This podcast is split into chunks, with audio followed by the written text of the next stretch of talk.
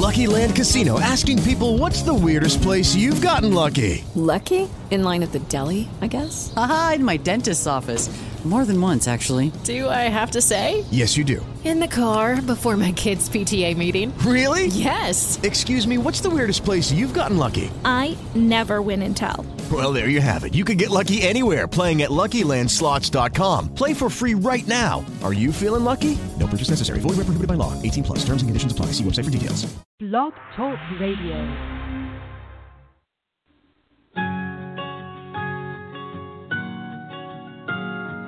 There was a time I was so afraid,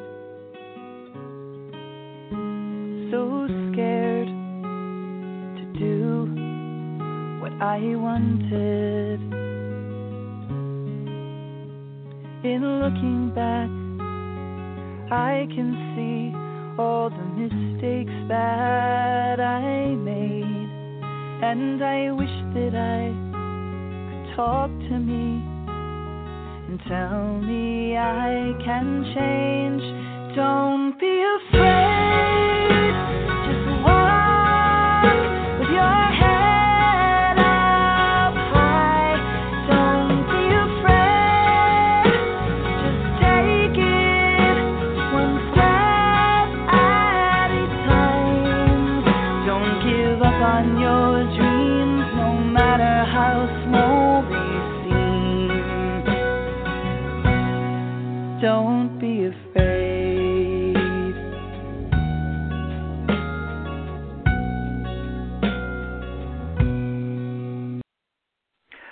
Welcome to Blog Talk Radio, Safe Recovery. This is Monica Richardson, and I am your host.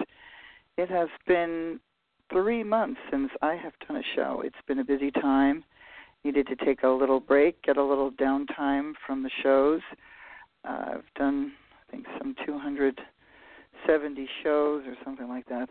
Uh, today we are going to do a show with a new friend of mine calling in from Michigan. Her name is Angela. And we're going to talk about how we can stop court ordering people to Alcoholics Anonymous. This is a, sort of a tri tri webbed sort of thing how people are coming to AA. One is if you get a DUI or a DWI, you're going to get sent to AA either by the judge or by that class that you're going to be sent to. Um, the second way is if you're a violent offender or a sex offender, they're going to use it, the lawyers use it as a way to get you out of jail. And it's worked many times, as we've seen with many fatal killings like the Karla Brada case and uh, even the Tracy White case. There's many, many that I've listed on my Leaving AA blog. I want to plug my film. It's the 13 Step to Film. It's out on Amazon, a 52 minute version. Vimeo version is a little bit longer. I like that version better, but they're pretty uh, pretty affordable. 1.99 to rent it on Vimeo, and it's free if you have Amazon Prime, and it's pretty cheap there too. Uh, okay, so we want to start some activism going on here, and this is the reason why I've asked uh, Angela to come on so quickly. I've only you know known her for a few weeks in the groups. I want to do a little plug for the groups for support. If you've left AA or think about leaving AA, and um, there's of course the Leaving AA blog, but there's a Facebook group called Leaving AA. One is a community, one is a group. Um, groups are better in a way because you can start your own conversation in a group or in a community. It's kind of in control of the admin. Now, if you've already left and you want to help deprogram, we have a thing called deprogramming from AA or any 12 step group. I have a Make a Safer group. Um, if you're still in it and you want pamphlets and you want to help get make it safer, uh, that's a place that would be good for you. And then there's um, if you've been forced there as a pilot, nurse, or a doctor, uh, we say say no to um, AA for DUI or any coercion for professionals. I don't know. I think I have too many groups, but anyway. And with all that, I, I am going to bring on Angela right now. Hi, Angela. Hi, Monica. How can are you? you? Hear me? I can. It sounds really good. I am good. fine. This is my first time on a podcast, and I'm really happy to be here um, Oh. talking about this important subject. Yeah, I'm really glad to have you on. It seems like you know some people come into the groups and they just need to talk or they just need to vent, and then other people come in and they really want to make some change. And uh, so with you, I could see that was the way. And um, so if you want to just give us a background, um, as vague as you want, uh, for your own privacy, just a little bit of background about yourself and um, what brought you into the deprogramming group, maybe. If you could start with that. Well, um, I am 51 years old. I'm not afraid to say my age. and I was a member of uh, Alcoholics Anonymous since I was 21 years old.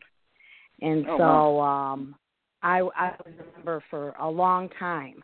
Um, and um you know i saw i saw the fellowship uh and things happen in the fellowship that i did not like and actually frightened me um frustrated me. And there were some other personal issues i had um within the fellowship. And i have been sober for uh a 14 years since my last drink but 24 years in my whole lifetime Mm-hmm. so um, I have a really, really good therapist, and um, I just I had enough, really, to tell you the truth. Right. Right. Yeah.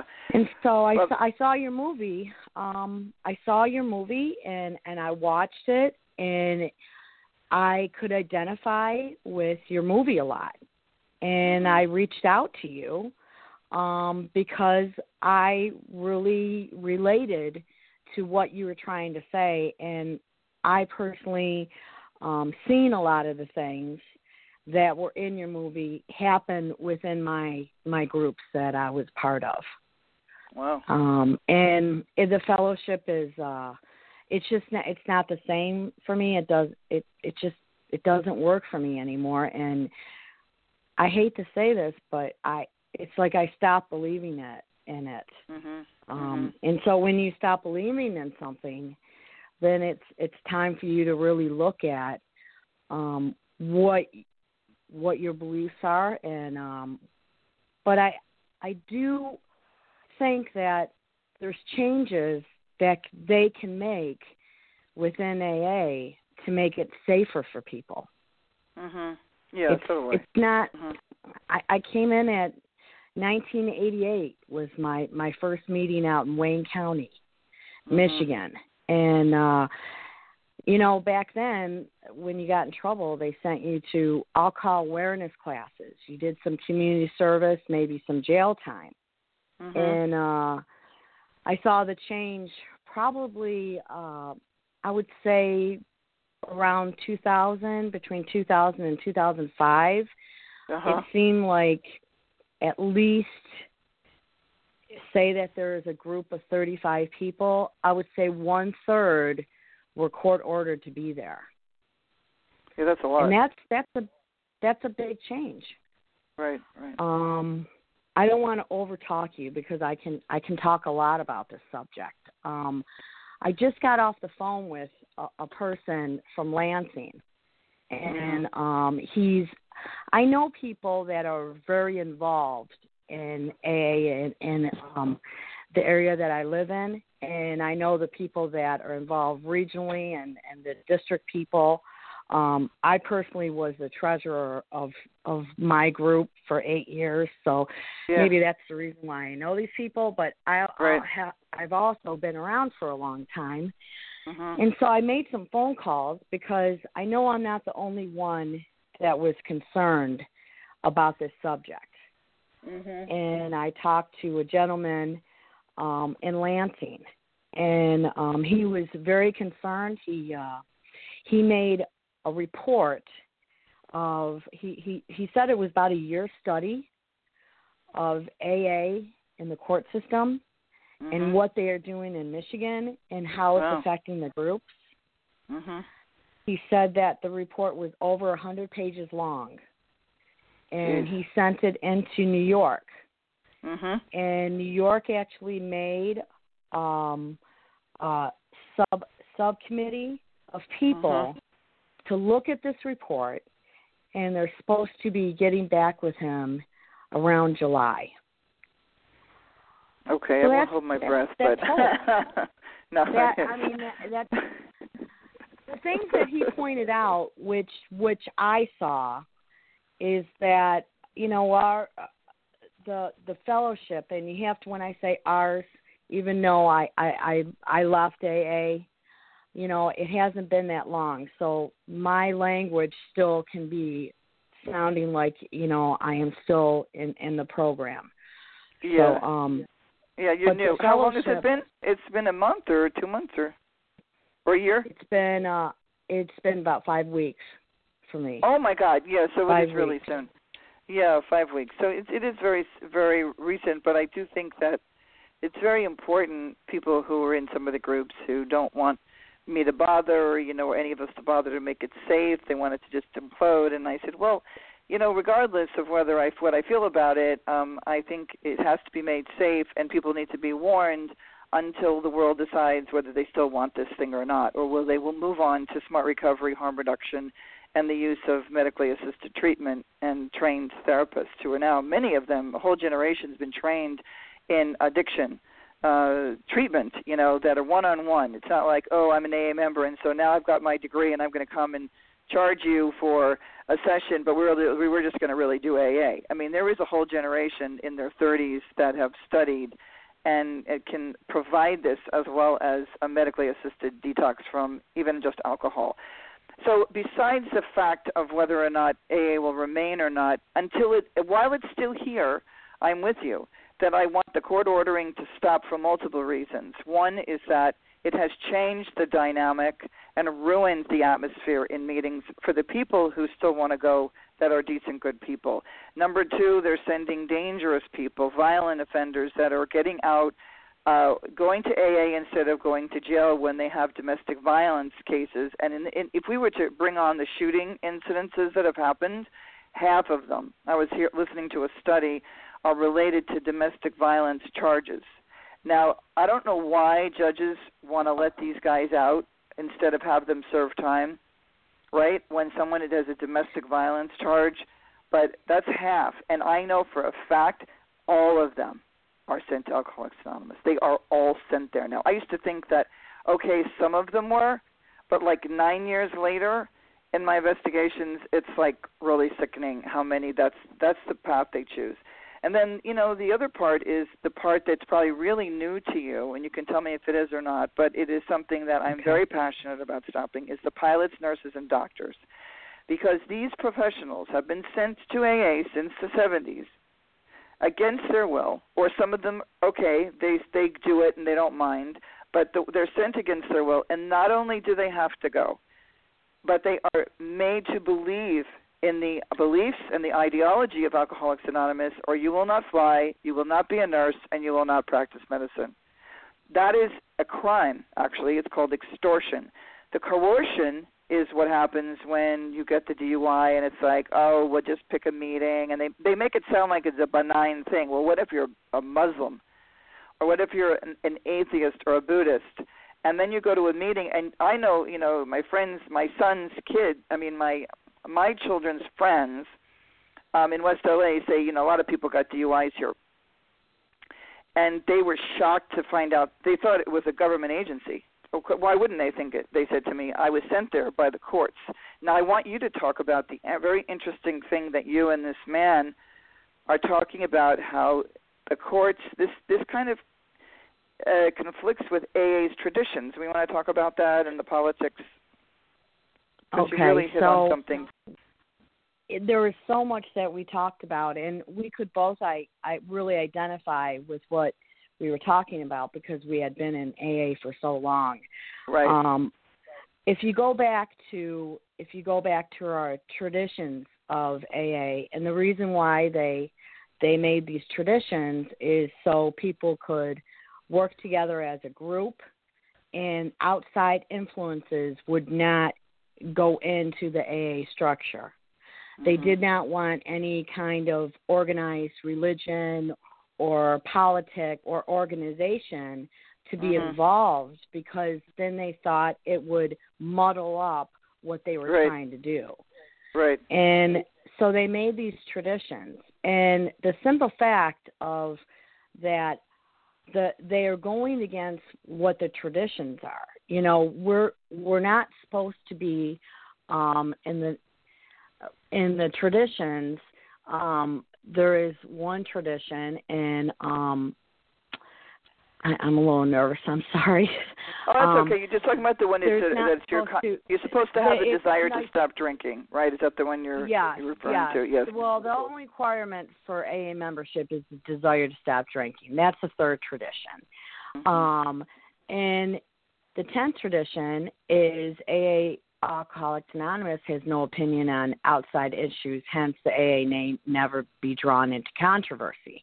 That's unfortunately what they use to not comment about what the courts are doing. But the other tradition that that is breaking is they are not supposed to um have any um a ought not to endorse finance or lend the AA name um Yeah.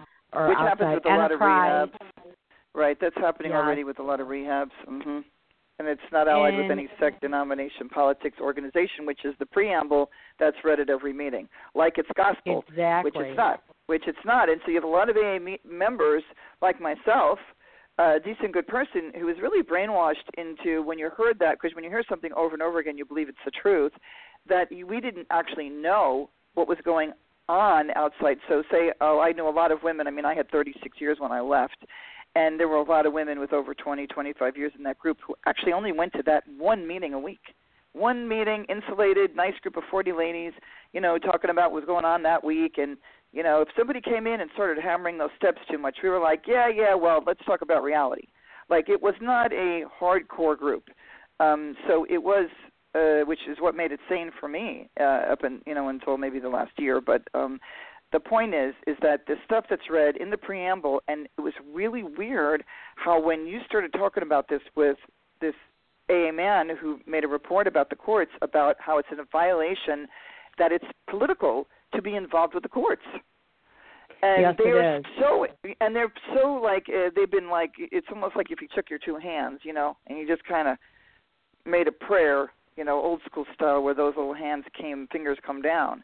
They are just so entwined. And I want to tell you, I don't know what happened in Michigan, but here in 1990 was the year when drug court began, and um, that was the year my son was born. So I really pulled away from AA, and I pulled away until I went through a divorce and kind of thought, oh, let me see, you know, I'll go to maybe go to a meeting on the weekend or something, and I was horrified what I saw, and I had no idea about the level of court ordering and dumping of people. So from 1990, uh, the divorce happened in 98. There's eight years of dumping. And Mhm. 1989 was the first drug court that happened in Florida. California was the second state.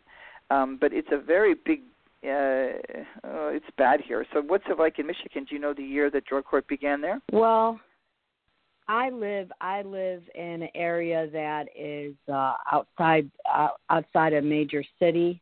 Um, Mhm. When I first when I first moved here was 1987. Yeah. Um, and I remember the first meeting I went out here because I used to live uh, in Wayne County.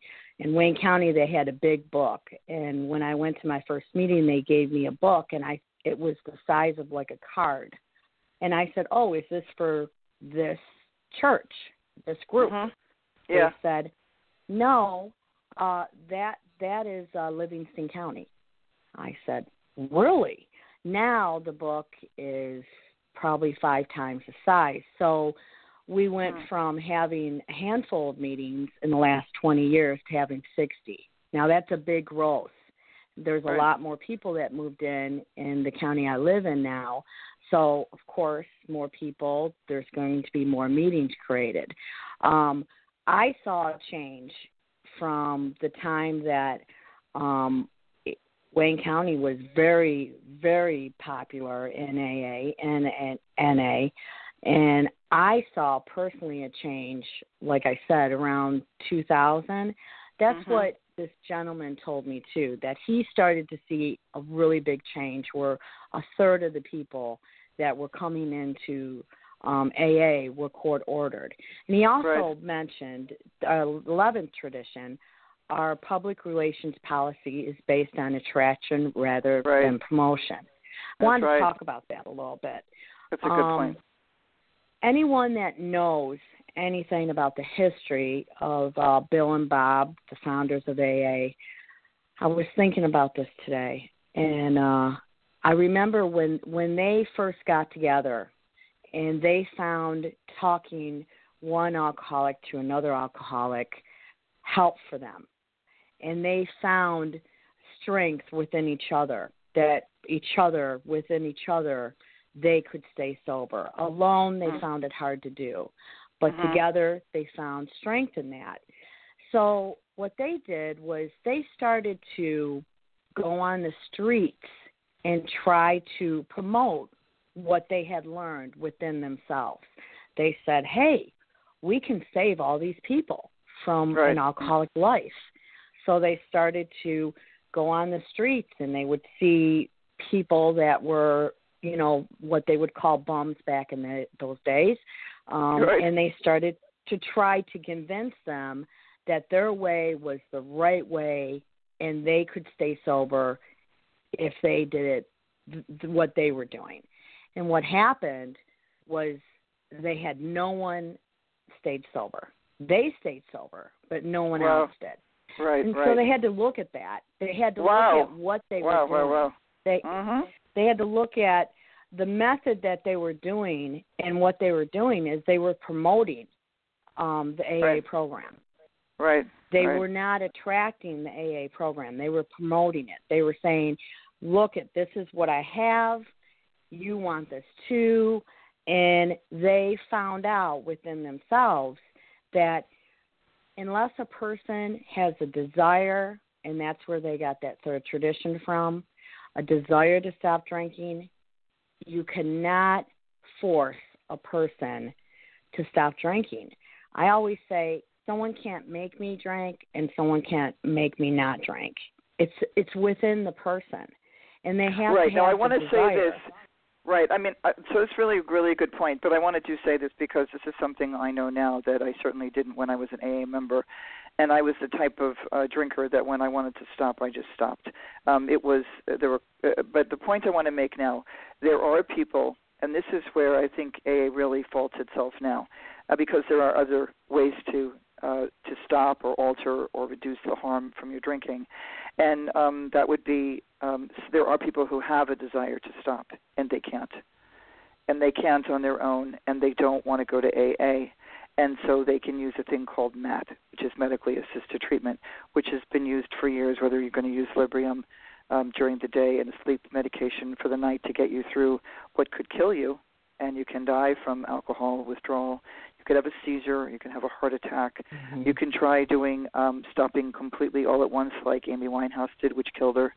She needed medication. Which is very dangerous to do. That's right, it is. Very so on the point, I mean, I agree with everything you're saying, except I'm adding to what you were saying that there are people who have a desire to stop who go there and try everything desperately. And this is the thing that really made me mad about AA in the end once I knew about these other modalities, and we're getting off topic, but I want to, I do that, you know, a lot of times. We'll just go, go for a couple minutes on this. That once I found out that there were other programs, like real programs like Smart Recovery, is a very, very valid program using cognitive behavioral therapy. They have face-to-face meetings. They're run by a trained leader. They're set up like pods, like AA meetings. You know, you can go to them, except that they have training. Their leaders are trained. They have sexual harassment policy. They have other things, and they have like a booklet that to me makes you know talking about urges and how do you uh, deal with your urges and um, you know just a lot more things that are in the big book that are from this century. Like Smart was created 25 years ago, AA 80 years ago. So there's harm reduction, there's moderation management, there's Women for Sobriety, there's LifeRing, um, there's SOS, and those are these groups, right, that are not as big as AA, but still that doesn't matter. If someone has a desire to stop drinking and goes to a meeting and it fails, they get beaten up. They get told they need to do this more and that more, and you well because you didn't do this mm-hmm. and you don't want it enough, and that's not true, and that's where a lot of people die. And um, so the point that I have, and when I went back to AA in the last year that I was going, and I went a few times, and I said this, that if you really care about the still suffering alcoholic, like you say in your book, then when some when this is not working over and over, instead of being mean, you could educate yourself and say, you know what, there are other things out there. We're not the only place. We are not the last house on the block. there's medication. There's um, just like I said, the whole list of things. And there is a real uh, what is the word when you when you're in the, this bubble? AA people, including Yeah. myself, were in a bubble that I mean I didn't even know they existed, and SMART had existed for 20, I think 18 years when I left. A 18 years. And I said somebody, Yeah. a judge, when I was talking to a judge uh, uh, a couple of years ago about this, he said, "Well, you know, there's like AA meetings like on every corner, like McDonald's." And I said, "Well, guess what? A lot of us don't eat McDonald's anymore, and we don't want it. We want health, healthy food, fresh food. I want a, you know, a green juice, or I want a really delicious cup of coffee, not that crap, or whatever." But he got it. Just because there's a lot of something, it doesn't mean it's any good, Well, one size does not fit all. right? and you know it just doesn't and to think that aa is the only only way that a person is going to be able to get sober is just ridiculous i know Right. for myself as uh, as a person that has found a way not to drink now a lot of people would say well w- was it because you went to aa and i'd say well wait a minute there's a lot of things that i did other than going to AA. Um, I've always believed in therapy Mhm. personally. I, I've Yeah, been to too. therapy for for my family issues for years and I still go to therapy today. There were Mhm. things that I had to look at that had nothing to do with Alcoholics Anonymous or even the 12 steps that I had to bring to a professional. Um, Mhm, me too. I had to Mhm. have a professional be able to look at. I really had more than just one professional. I had a doctor for Mhm. a, a therapy doctor for my family issues, and then I also had a doctor I worked with for my depression. Mhm. Now, neither one of those doctors were from AA, went to AA. We didn't talk about AA. It had Mm. nothing to do with AA. So, what worked for me was I had to treat everything individually, but at the same time. So, I had to treat my depression along with my alcoholism. I had to treat my family issues along with my depression if I tried to put everything in just that AA box, it wouldn't have worked for me. I I couldn't understand why I just you know, and I would get beat up too, like oh maybe I wasn't sponsoring enough people, or maybe I didn't do this or do that, and and you know maybe I didn't give my whole life to AA, and, and you know because Mhm, I wanted mhm. family time. So Yeah. I was beat up in different ways too. And what I had to do is I had to really think about, you know, I am not like the person sitting next to me. I have different issues than they do. And one size doesn't fit all. And Right. so when I really when I realized in my 30s that I did have depression, I Mhm. sought out I sought out help for my depression. And it That's wasn't through someone sitting next to me in an AA meeting. It Right, was through right. a psychiatrist. Yeah, good for you. I Mm. I was on medication which AA frowns about, but I haven't been on medication for over a decade and I have not had depression since 2002. So, you know, That's that great. says a lot. Yeah. That, that's right. That says a lot. Mhm. and I know that sometimes, and I, you know, that they frown upon, um, they some members frown upon seeking help like that. But in the literature that they give to us to read, they say that doctors and psychiatrists have helped the alcoholic. So, you know, I I do believe that it, there is more than one way to find a way to stop drinking. And then I also believe that there's people that are sent there that you know I I can't tell if a person is an alcoholic or isn't an alcoholic. That is something that they have to find within themselves. Mhm. Um, but I know there's certain signs of it, you know, and um, I've I've met people that were sent into AA that happened to have three glasses of wine with their family at dinner driving home and Right. they got pulled over for speeding and they didn't press pass that breathalyzer. And because they were upstanding citizens and wanted to do everything the court said to do, they came into AA because that's what the court told them to do. Mhm. And uh so I've met people like that too. And I've also met people that frankly scared me. And I've known people that personally there was someone in our county that that got murdered and and put in a swamp. And Really? from a, a violent of a violent offender. It happened back in 2008 and uh she was about 40 years old. I didn't know this lady for very long because she was new, he wasn't new, and he got put in jail the rest of his life for it.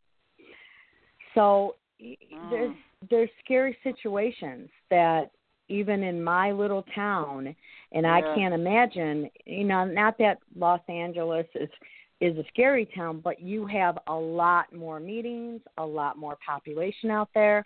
So I'm Yeah. sure that you have a lot more incidences than we do out here.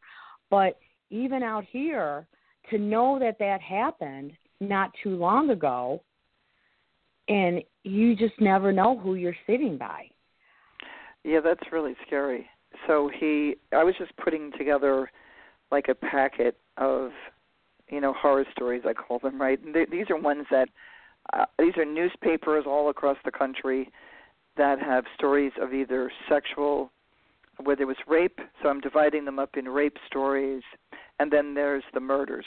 All right, and the court orders, Mhm. and then the reporters have all vetted that uh, 99% of the stories that I have that I'm putting in this packet are um, have Alcoholics Anonymous in the storyline, so they've vetted that. Now I know for a fact, like there's a couple stories where they call it substance abuse classes, or they're they'll they'll frame it another way, but they're 99% they're talking about AA meetings, or they call them AA classes, and we're like, there's no such thing as an AA class, you know. I mean, unless you're in rehab, right? But that's so sad um, is about that woman that you just talked about. Uh, and yeah, there are. I think in LA, like uh, you know, we had a couple of stories in the last couple of years coming out of Santa Clarita, where Karla Brada's uh, story was from, and these they were young, um, young men who uh, they were in supposed recovery, going to AA, and he raped and murdered his his infant. There's It- two stories it- like this, like out here. Well, that like story it, is it, that and so disgusting, like so un. I I can't even imagine um being in that uh, courtroom that day. Like I just and I watched the video of the mother of of the son, and um she just looked like a grotesque AA woman. Like she just looked like one of those stepper mothers I call them. You know, there's some really nasty people in AA, and there's some really nice people. But there's some really nasty, like they're like to me, they were people I was not friends with they were those strange people that probably need to be on medication that they are either serious uh, borderline or bipolar mentally ill people Mhm. that are untreated sitting in there with a lot of time and think that because they have a lot of time that whole time thing you know i, I have time so i i know more but you were going to say something And well, you know, it reminded me that story reminded me of the Karla Barada story a lot. When I watched your when I watched your movie, it reminded me. Um and the reason why it reminded me is because she was she was very new. She Yeah. hadn't been around AA before. And um he wasn't. He was in and out, in and out, in and out. And you know, he thought, wow, you know, it sometimes, you know, there's a lot of people that go into the meetings not just looking for uh uh a way to stay sober. Some people Mhm. are are looking for uh someone to hook up with. They're Right. looking for someone to uh influence so they can get money from them yes um, mhm. you know i i had a friend of mine and and uh he passed away from parkinson's his name was Craig, and I was very close to him and his wife. And uh, Mhm. he was from up north, and he he came here, and he went to he went to treatment here, and then he was in uh, uh, aftercare, and then I I met him at meetings, and uh, you know they always say you you especially when you're in um, a house. Um, like a halfway house, a sobriety Mhm. house, Mhm. they force you to get a sponsor without even knowing your sponsor. I mean, without Wow. feeling out and, and knowing who the person is, wow. you have to get a sponsor within a certain amount of time. So he was he told he had to have a sponsor within within a week. So he got a sponsor Oh my God. and uh he he got a sponsor and he called me up and uh you know he had relapsed and when he relapsed his sponsor convinced him to write him a check for five thousand dollars oh my God. and i said well craig you know did you say something because the next day the only reason why he even realized he did it was because the next day he looked at his checkbook and there was Wow. a check for five thousand dollars made out to his sponsor and his sponsor said well it's your fault for drinking because oh if you weren't God. drinking you wouldn't have wrote me that check Wow. so i didn't know what to say to him other than go to your bank and stop payment on that check and don't let and he had such shame about using again Wow. um that he didn't Wow. he didn't even want to stop that check because of his own shame of using again and i said there you know to be put in that situation where you don't even know what you're doing and you're writing a check in a blackout you know you should not have shame about that i mean i know that you have remorse for drinking again but that does not mean someone gets to extort money from you Did he? Uh, that's horrible. Did, did he ever like you know tell the the group and go to the police about him? About No, what that guy was doing? Was he? A, No, was he that didn't. his game? Was that his game? Because uh, we know there are guys like that in the Hollywood um, in stag meeting. Um, no, Mm. you know, I, I tried to convince him to go to the the the house leader they called it, you know, the person that leads the house that he was at to tell what happened, but he just he, because of his own shame and his own guilt of drinking, he just wouldn't do it. And so what happened was that trust was broke Right.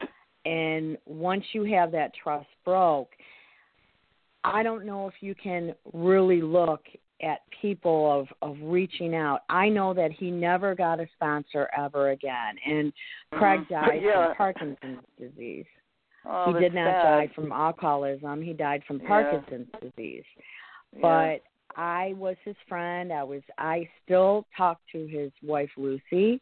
Um Mhm. we still send Christmas cards to each other. She came down here to visit my husband and my daughter um Yeah. when she was in the area and um you know he trusted me. And I was glad that he trusted me because I did not want anything from him other than Mhm. to see him be happy in his life.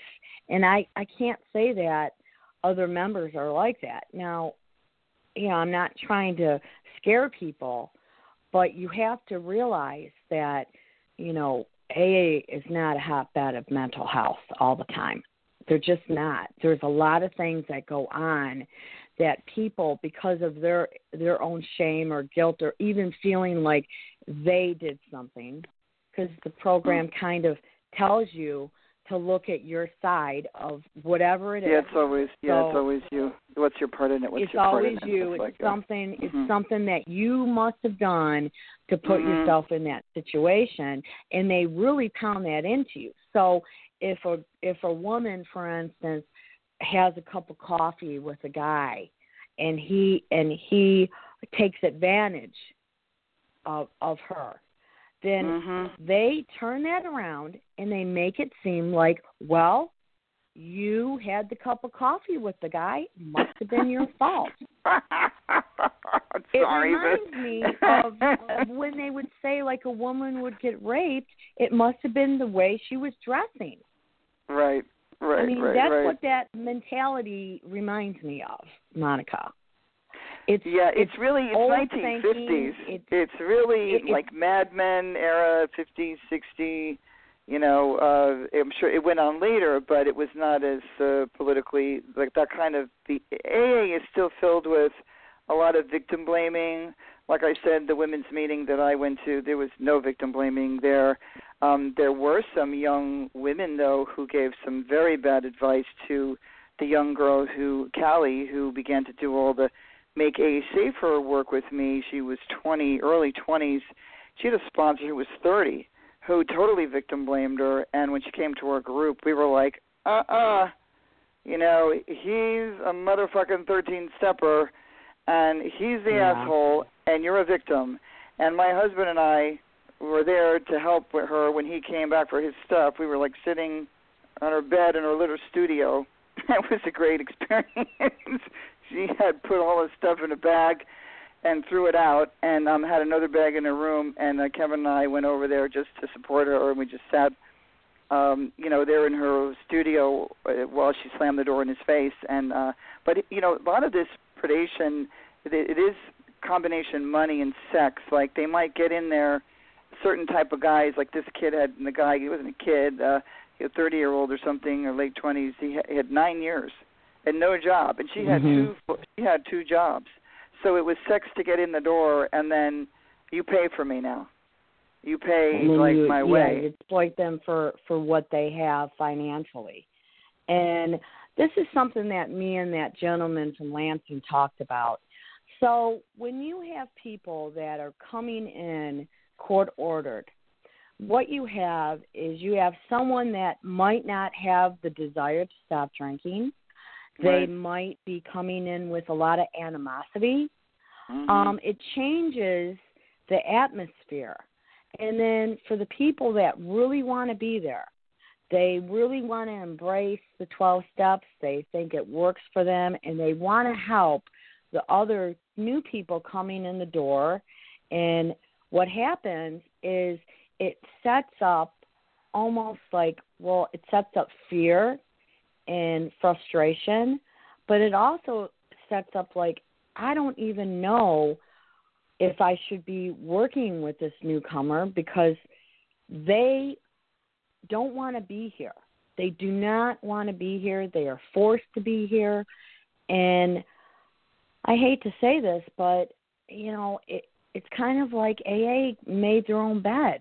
I I you know, they they should Yeah. have stood up for what they believed in. The reason why they made these traditions in the first place, Monica, was so all this other stuff would not get involved, that they would help other alcoholics.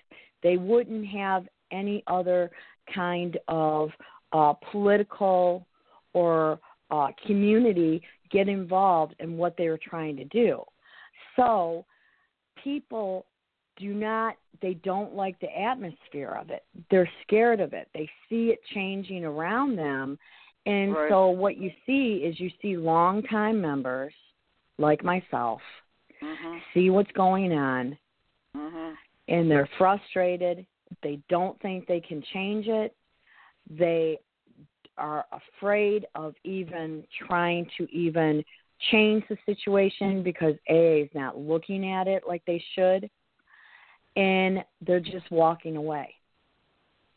And Yeah. I think that's the reason why um, this gentleman did this study.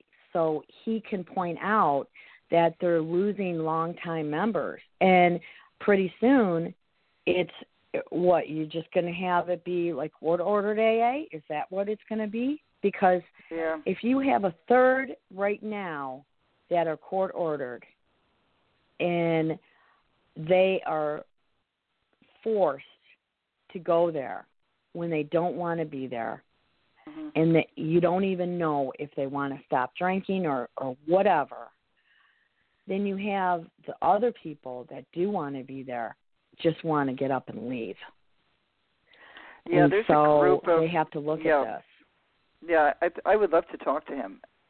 See see if he'll talk to me.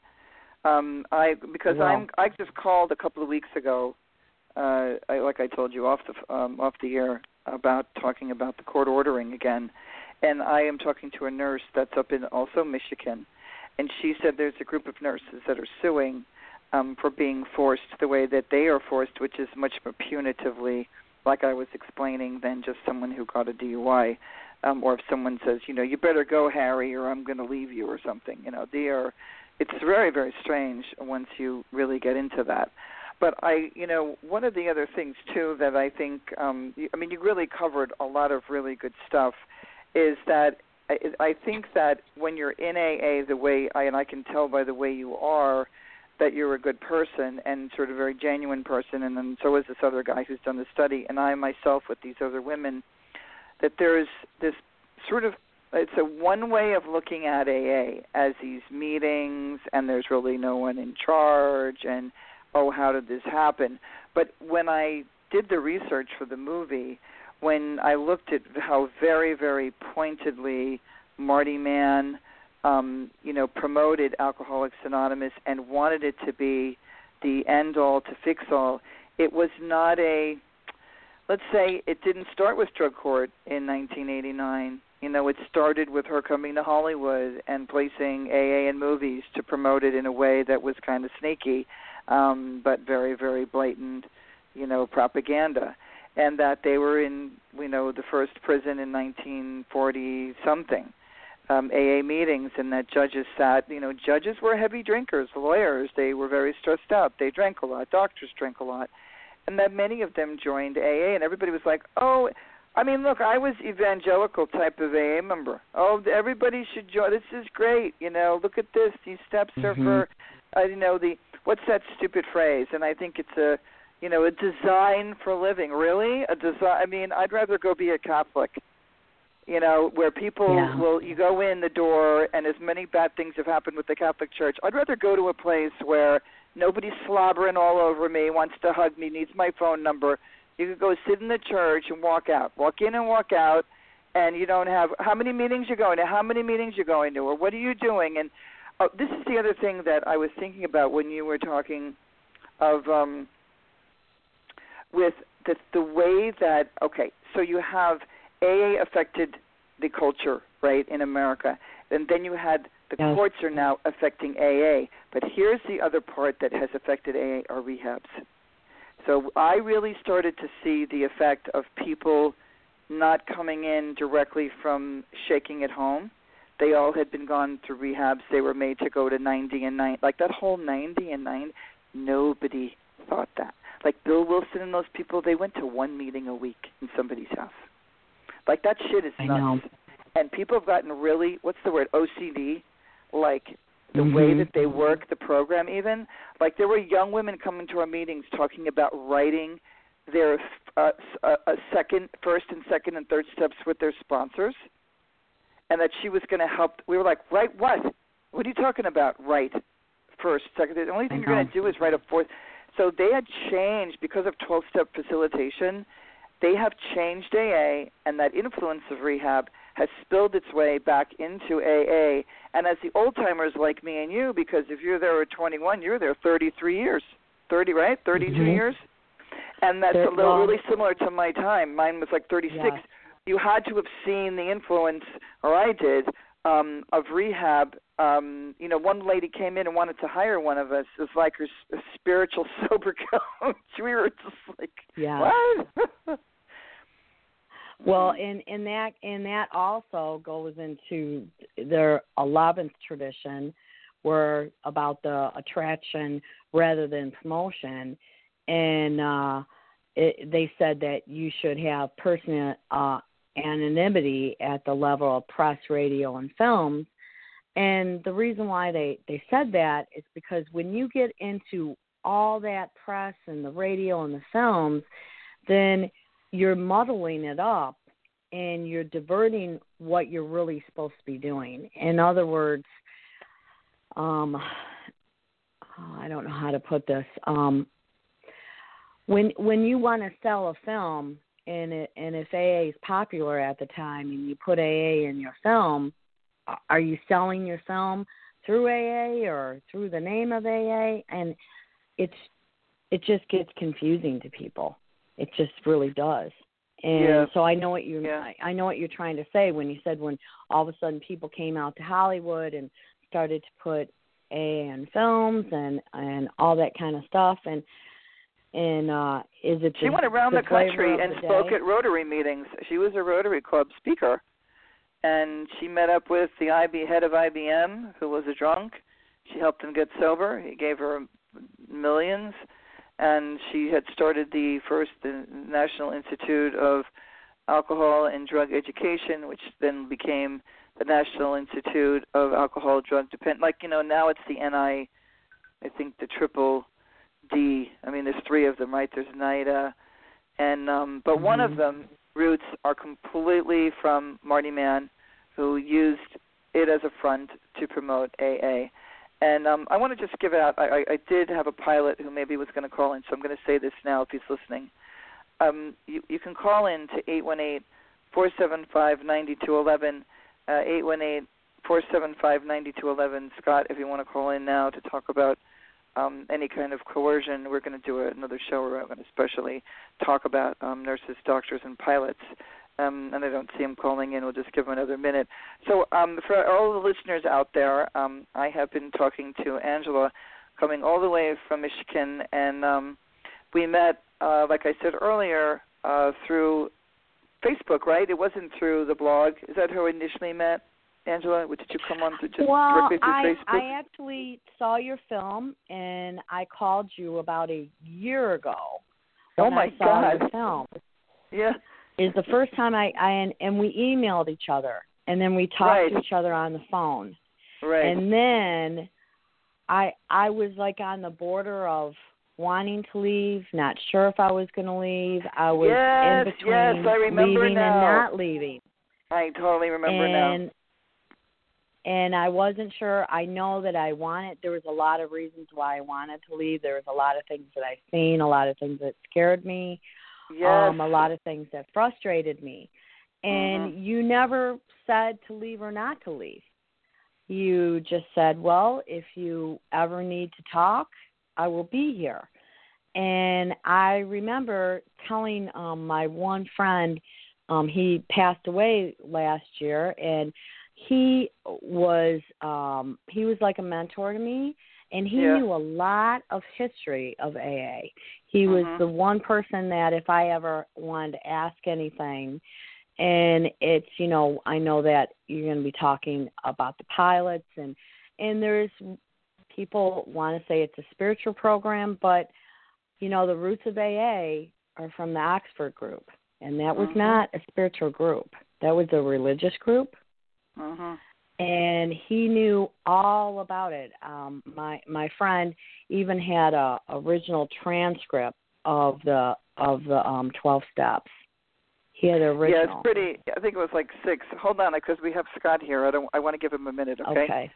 Hold on. Yeah, I, I'm so glad you jarred my memory because I remember talking to you. I was like, oh my God, did I forget how we met? No, but now I I remember. So here we go. Let's see. Hi, Scott. Are you there? Hello. I'm Hi. here. Hey, how you doing? I don't mean to interrupt, but continue on. Well, no. Uh, this meet uh, Angela. Meet Scott. This is Scott, a, a pilot who uh, was forced to go to Alcoholics Anonymous, forced to go to a rehab sober. He was actually alcohol free for 15 14 months sober? months. 14, 15 months months. sober. Yeah, yeah. I mean, if, have you been listening to the whole show, or I did have. you just jump in? Um, so No, we we have just a few. Yeah, so we have about six minutes, which is plenty of time because uh, I know you're very direct. So if, why don't you why don't you just pitch in anything you want to say here about court ordering and um, being forcing well, the court ordering is just it's wrong on both sides, and you've already said that. It's wrong for the government to force people to go to a religious program, and they will say, "Oh, it's a spiritual program." I've gotten that feedback from a lot of people. Mhm. and I'm not sure what the difference is between spiritual and religious because, as Angela has said, it's based on the Oxford group, Right. and from what I understand, they they modified the whole religious aspect to a more general spiritual higher power nonsense um, to appease different religious groups so they could attract more people. Mhm. I think that's correct. Um, Yeah, it is. They they made it. There was, I guess, a specific guy who, you know, at least that's what the story goes, that was very Mhm. was atheist. Um, but they did, uh, you know, try to soften it. And I do think that, you know, Bill was into some crazy stuff. You know, he was into um, the occult Right. and into Ouija boards and kind of new agey stuff, and um, you know, went off on it. But but but its basis is an evangelical um religious uh cult. I mean that that group is uh, very very strange. The the oxford movement and groups in which they still exist. I mean what's her face a really famous actress? Her father she was raised in it glenn close. There was a huge piece in the hollywood reporter a couple of years ago about it and it was Right. really shocking um that she never trusted Well- her instincts. Mhm I guess my problem with the whole court ordering is, regardless of your beliefs, the government has no right to tell someone how to believe. I don't care if you're Catholic or Jewish or Muslim. That's inappropriate for the government to do, all right and that's exactly what they're doing. This is I America, and it's a free country and freedom of religion. And if you want to go sit in the basement church and be part of AA, well, that's your business. With all its faults. I, I know. I think that one of the things that she, that Angela, and this guy who is just sent the report to New York, is so Uh-huh. good is that he's really sort of circled the word political in the preamble, and Yeah. said like this interesting thing that every time, like when you when you try to like connect the dots and you feel like you're going crazy because you know that they're right there in front of you, Mhm. and like for me it was a little bit about how people got brainwashed so quickly well okay so we figured that out but this one that i knew that it was somewhere in the language different things and so but when angela said it on the phone to me was it Uh-huh. yesterday and we were talking about that he said it's political they have aligned them to be in the courts is totally political it's a violation of all their tenets it's a violation of their traditions Mhm. and tenets and it's a violation Absolutely. of the first amendment rights that this is outrageous and that if we those of us who are ex-steppers and uh, as well as people who were never AA members like yourself really considered yourself Right. one and were forced there there's millions of us there's actually many AA members who want it stopped Yes. that it, Yeah. it's that it's it, one thing that we can all agree on that we want it stopped Mm-hmm. I and I think Yeah. it's important you know what I mean Angela and Scott I think it's There's important different facets to this. It's not just that they're violating people's um, right to believe what they want to believe, yeah um, but they're also being political and they're going against their own traditions.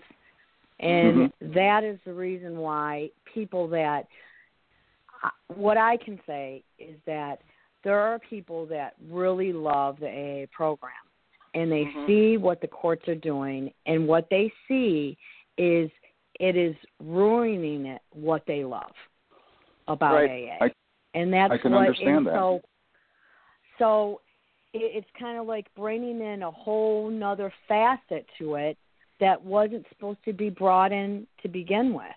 And I'll go back to the very beginning of the story of Bill and Bob. When they try to promote their beliefs on Mhm. other alcoholics, it never worked. And they realized that Mhm. back in the 30s. So why, if it didn't work then, would they ever think that it, it would work now? It's not going to work.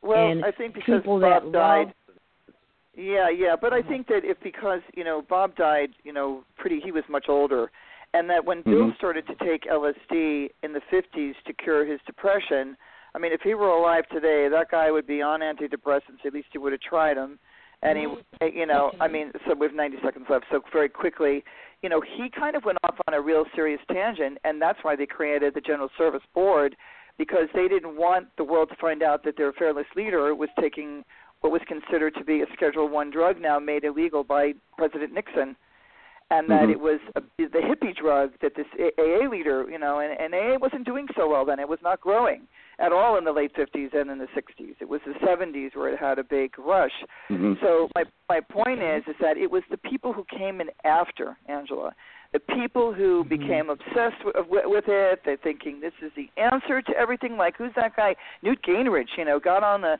TV and said, you know, that the big book, you know, saved. It was a great book for anybody that helped him with something other than alcohol. I don't know what that was, but really, really, like you know, uh, Well, but don't send anybody there. Like I think what Scott, go ahead.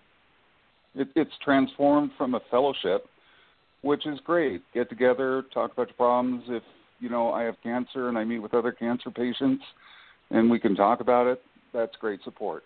But it's transitioned from a fellowship to a program, and they're forcing Mhm. programs onto people that don't want to be part of a program. hmm If that makes sense. It does. Yes, well, I want to thank make you both sense. for, for the, thanks for calling in, Scott. Um, we're out of Okay. time. Um, thank you so much, Thank Angela, Monica. for joining. You're welcome so much. And again, I'm Monica Richardson. This is Blog Talk Radio, Safe Recovery, and we're going to see you again really soon um, on another show. Thank you so much, everybody. Okay.